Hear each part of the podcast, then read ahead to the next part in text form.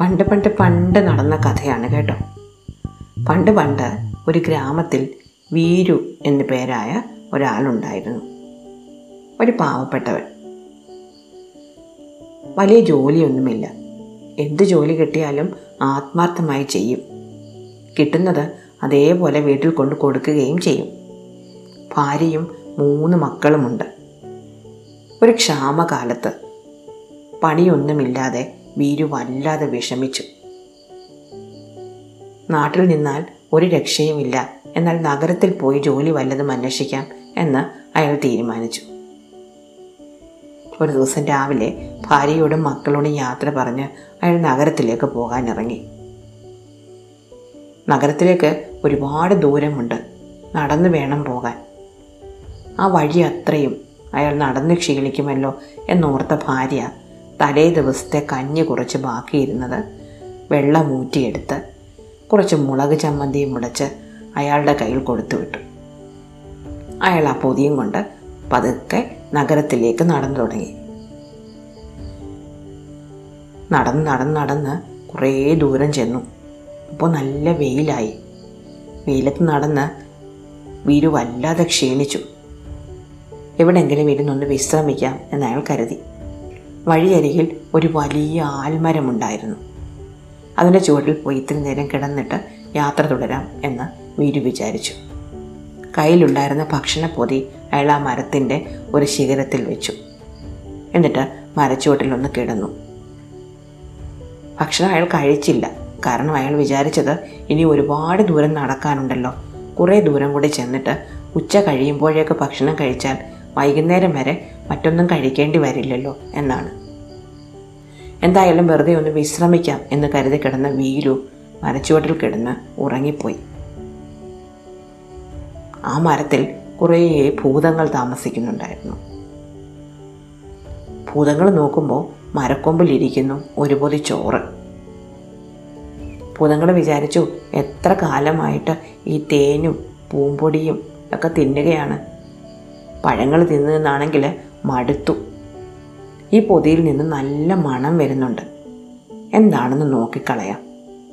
ഭൂതങ്ങളെല്ലാവരും കൂടി ചെന്ന് പൊതി അഴിച്ചു നോക്കുമ്പോൾ പഴഞ്ചോറാണ്. പഴഞ്ചോറിൽ നിന്ന് നല്ല ഒരു മണം വരുന്നുണ്ടായിരുന്നു. ഭൂതങ്ങളെല്ലാം കൂടെ അത് പങ്കിട്ടങ്ങ് തിന്നു. തിന്നു കഴിഞ്ഞപ്പോൾ ഒരു ഭൂതം പറഞ്ഞു അയ്യോ നമ്മൾ ഈ ചോറ് തീർത്തല്ലോ. ഈ കിടക്കുന്ന പാവം മനുഷ്യന് ഇനി ഒന്നും കഴിക്കാനില്ല. എന്ത് ചെയ്യും? അപ്പോൾ മറ്റൊരു ഭൂതം പറഞ്ഞു പാവം അയാളുടെ ഭക്ഷണം നമ്മളെടുത്ത് തിന്നതുകൊണ്ട് നമുക്ക് അയാൾക്കൊരു സമ്മാനം കൊടുക്കണം. അപ്പോൾ മറ്റൊരു ഭൂതം പറഞ്ഞു ശരിയാണ് നമ്മളുടെ കയ്യിലെ ആ പാത്രങ്ങളിലെ നാലെണ്ണം അയക്ക് കൊടുക്കാം. അപ്പോൾ മറ്റൊരു ഭൂതം പറഞ്ഞു ഓ ശരിയാ നാല് പാത്രം അയക്ക് കൊടുത്തേര്.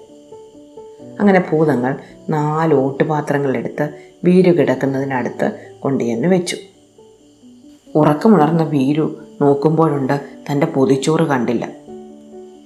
അയാൾക്ക് ആകെപ്പാടെ വിഷമമായി പോയി ഇനി എത്ര ദൂരം നടക്കാനുള്ളതാണ്? വിശന്ന് നടക്കണമല്ലോ എന്നോർത്ത് അയാൾക്ക് സങ്കടം വന്നു. നോക്കുമ്പോഴുണ്ട് താഴെ ഇരിക്കുന്നു നാല് പാത്രങ്ങൾ. ഒഴിഞ്ഞ പാത്രങ്ങൾ. ഏതോ കള്ളന്മാർ. തന്റെ ഭക്ഷണം എടുത്ത് തിന്നിട്ട് തന്നെ പറ്റിക്കാൻ വേണ്ടി ഈ പാത്രങ്ങൾ ഇവിടെ വെച്ചതാണ് എന്നാണ് അയാൾ കരുതിയത്. അയാൾ ആ പാത്രങ്ങൾക്കിട്ട് ഒരു തട്ട് വെച്ചു കൊടുത്തു. പാത്രങ്ങളെല്ലാം കൂടി താഴെ വീണു. പെട്ടെന്ന് ആ നാല് പാത്രങ്ങളിൽ നിന്ന് നാല് ദേവതമാർ ഉയർന്നു വന്നു. നാല് ദേവതമാരും കൂടി വീരുവിനോട് പറഞ്ഞു വീരു നീ പേടിക്കണ്ട. നിന്റെ ഭക്ഷണം ഭൂതങ്ങളെടുത്ത് തിന്നു തീർത്തതാണ്. അതിന് പകരമായിട്ട് നിനക്ക് അവർ സമ്മാനം തന്നതാണ് ഈ നാല് പാത്രങ്ങൾ. ഈ നാല് പാത്രങ്ങളോട് നീ ആവശ്യപ്പെട്ടാൽ നീ ആവശ്യപ്പെടുന്ന എന്ത് ഭക്ഷണവും ഏതളവിലും നിനക്ക് കിട്ടും. അപ്പോൾ തന്നെ ആ പാത്രങ്ങളൊന്ന് പരീക്ഷിച്ച് നോക്കാൻ വീരു തീരുമാനിച്ചു. വീരു ആ പാത്രങ്ങളോട് തനിക്ക് ഒരു സത്യ വിളമ്പാൻ ആവശ്യപ്പെട്ടു. ഉടൻ തന്നെ നാല് ദേവതമാരും ചേർന്ന് വീരുവിന് വളരെ രുചികരമായ ഒരു സദ്യ വിളമ്പി. നാല് കൂട്ടം പായസം കൂട്ടിയുള്ള ഒരു ഉശീരൻ സദ്യ. ബീരുവിന് വലിയ സന്തോഷമായി. ബീരു ആ നാല് പാത്രങ്ങളുമായി അപ്പോൾ തന്നെ വീട്ടിലേക്ക് തിരിച്ചുപോയി. വീട്ടിലെത്തി ഭാര്യയോട് വിവരം പറഞ്ഞു. അവർക്കും വലിയ സന്തോഷമായി. വീര്യവും ഭാര്യയും മക്കളും കൂടി നല്ല ഒരു ഭക്ഷണം കഴിച്ചു. അവരുടെ ജീവിതത്തിൽ ആദ്യമായിട്ടാണ് അവരത്ര രുചികരമായി അത്രയ്ക്ക് വയർ നിറച്ച് ഭക്ഷണം കഴിക്കുന്നത്. ഭക്ഷണം കഴിച്ചു കഴിഞ്ഞപ്പോൾ വീരുവിന്റെ ഭാര്യ പറഞ്ഞു ഇനി മുതൽ നമുക്ക് കഷ്ടപ്പെടുന്ന എല്ലാവർക്കും ഭക്ഷണം സൗജന്യമായിട്ട് കൊടുക്കണം. വീരു സമ്മതിച്ചു അങ്ങനെ തന്നെ ആവട്ടെ. നമുക്ക് കിട്ടിയ അനുഗ്രഹം നമുക്ക് എല്ലാവർക്കുമായി പങ്കിട്ട് കൊടുക്കണം. അപ്പോൾ വീരുവിന്റെ ഭാര്യ പറഞ്ഞു അതിനൊരു തുടക്കം കുറിക്കാൻ വേണ്ടിയിട്ട് നമുക്ക് നാളെ നമ്മളുടെ ബന്ധുക്കൾക്കും അയൽക്കാർക്കും ഒക്കെ ഒരു സദ്യ കൊടുക്കാം. അതും വീരു സമ്മതിച്ചു. അപ്പോൾ തന്നെ വീരു മക്കളെയും കൂട്ടി പുറത്തിറങ്ങി അയൽവക്കത്തെ വീടുകളിലെല്ലാം ചെന്ന് തന്റെ വീട്ടിലേക്ക് ഊണ് കഴിക്കാൻ വരണം എന്ന് അപേക്ഷിച്ചു. കേട്ടവരൊക്കെ മൂക്കത്ത് വിരൽ വെച്ചു. വീരുവിന്റെ വീട്ടിലെ ദാരിദ്ര്യം അവർക്ക് എല്ലാവർക്കും അറിയാം. എന്നിട്ടും ഇയാൾ എന്ത് ധൈര്യത്തിലാണ് തങ്ങളെയൊക്കെ വന്ന് ഊണ് കഴിക്കാൻ വിളിക്കുന്നത് എന്നവരൊക്കെ ചിന്തിച്ചു. അതുകൊണ്ട് പിറ്റേന്ന് ഊണ് കഴിക്കുന്നതിന് മുമ്പ് അവരെല്ലാവരും വയറ് നിറയെ ഭക്ഷണം കഴിച്ചു. വീരുവിന്റെ വീട്ടിൽ ചെന്നിട്ട് ഒന്നും കഴിക്കാനില്ലെങ്കിൽ വിശന്ന് പോരേണ്ടി വരരുതല്ലോ. വീരുവിന്റെ വീട്ടിൽ ചെന്നപ്പോഴോ അവിടെ ആകപ്പാടെ നാല് പാത്രങ്ങൾ ഇരിപ്പുണ്ട് അതിലൊന്നുമില്ല താനും. ഇവൻ തങ്ങളെ പരിഹസിക്കാൻ വിളിച്ചതാണോ എന്ന് പോലും അയൽക്കാരൊക്കെ ചിന്തിച്ചു. പക്ഷെ വീട് വന്ന് പാത്രങ്ങളിലൊന്ന് തട്ടിയതും അതിൽ നിന്ന് നാല് ദേവതമാർ ഉയർന്നു വന്നു. അവർ നാല് പേരും ചേർന്ന് വന്നവർക്കൊക്കെ വയറ് നിറയെ ഭക്ഷണം കൊടുത്തു. അവരാരും അന്നേ വരെ കഴിച്ചിട്ടില്ലാത്ത തരം രുചികരങ്ങളായ ഭക്ഷണ പദാർത്ഥങ്ങൾ എല്ലാവരും മൂക്കുമുട്ട കഴിച്ചു. സന്തോഷത്തോടെ തിരിച്ചുപോയി. എല്ലാവരും വീരുവിനെ അഭിനന്ദിച്ചു. വീരുവിന്റെ ഭാഗ്യത്തിൽ എല്ലാവരും സന്തോഷിച്ചു. പക്ഷെ ഒരാൾക്ക് മാത്രം ഒരു സന്തോഷവും തോന്നിയില്ല. അത് ആ നാട്ടിലെ ഏറ്റവും ധനികനായ ധീരുവിനായിരുന്നു. തന്നെപ്പറ്റി അല്ലാതെ മറ്റാരെ പറ്റിയെങ്കിലും ആൾക്കാർ നല്ലത് പറയുന്നത് ധീരുവിന് ഇഷ്ടമേ അല്ലായിരുന്നു. അപ്പോഴാണ് ആൾക്കാരെല്ലാം വീരുവിന്റെ വീട്ടിലെ ഭക്ഷണത്തിനെ പറ്റി പറയുന്നത്. ധീരുവാണെങ്കിൽ ഒരു പിശുക്കനാണ്. സ്വന്തം കയ്യിൽ നിന്ന് കാശെടുത്ത് നാട്ടുകാർക്ക് ഭക്ഷണം കൊടുക്കുന്ന കാര്യമൊന്നും ധീരുവിന് ചിന്തിക്കാനേ വയ്യ. അതുകൊണ്ട് ധീരു വീരുവിന്റെ വീട്ടിൽ പോയി കാര്യങ്ങളെല്ലാം അന്വേഷിച്ചു. മരത്തിന്റെ ചുവട്ടിൽ കിടന്നുറങ്ങിയതും ഭൂതങ്ങൾ പാത്രം സമ്മാനം കൊടുത്തതുമെല്ലാം വീരു ധീരുവിനോട് പറഞ്ഞു. എന്തായാലും പിറ്റേന്ന് തന്നെ ധീരു തന്റെ വേലക്കാരെ കൊണ്ട് ഒരുപാട് ഭക്ഷണ സാധനങ്ങൾ ഉണ്ടാക്കി പായസം ഉണ്ണിയപ്പം നെയ്യപ്പം അച്ചപ്പം കുഴലപ്പം അങ്ങനെ കുറേ സാധനങ്ങൾ. എന്നിട്ട് അതെല്ലാം വലിയ വലിയ പാത്രങ്ങളിൽ നിറച്ച് ആൾക്കാരെ കൊണ്ട് എടുപ്പിച്ച് വലിയ ആൽമരത്തിന്റെ ചുവട്ടിൽ അതെല്ലാം കൊണ്ടുവന്ന് നിരത്തി വെച്ചു.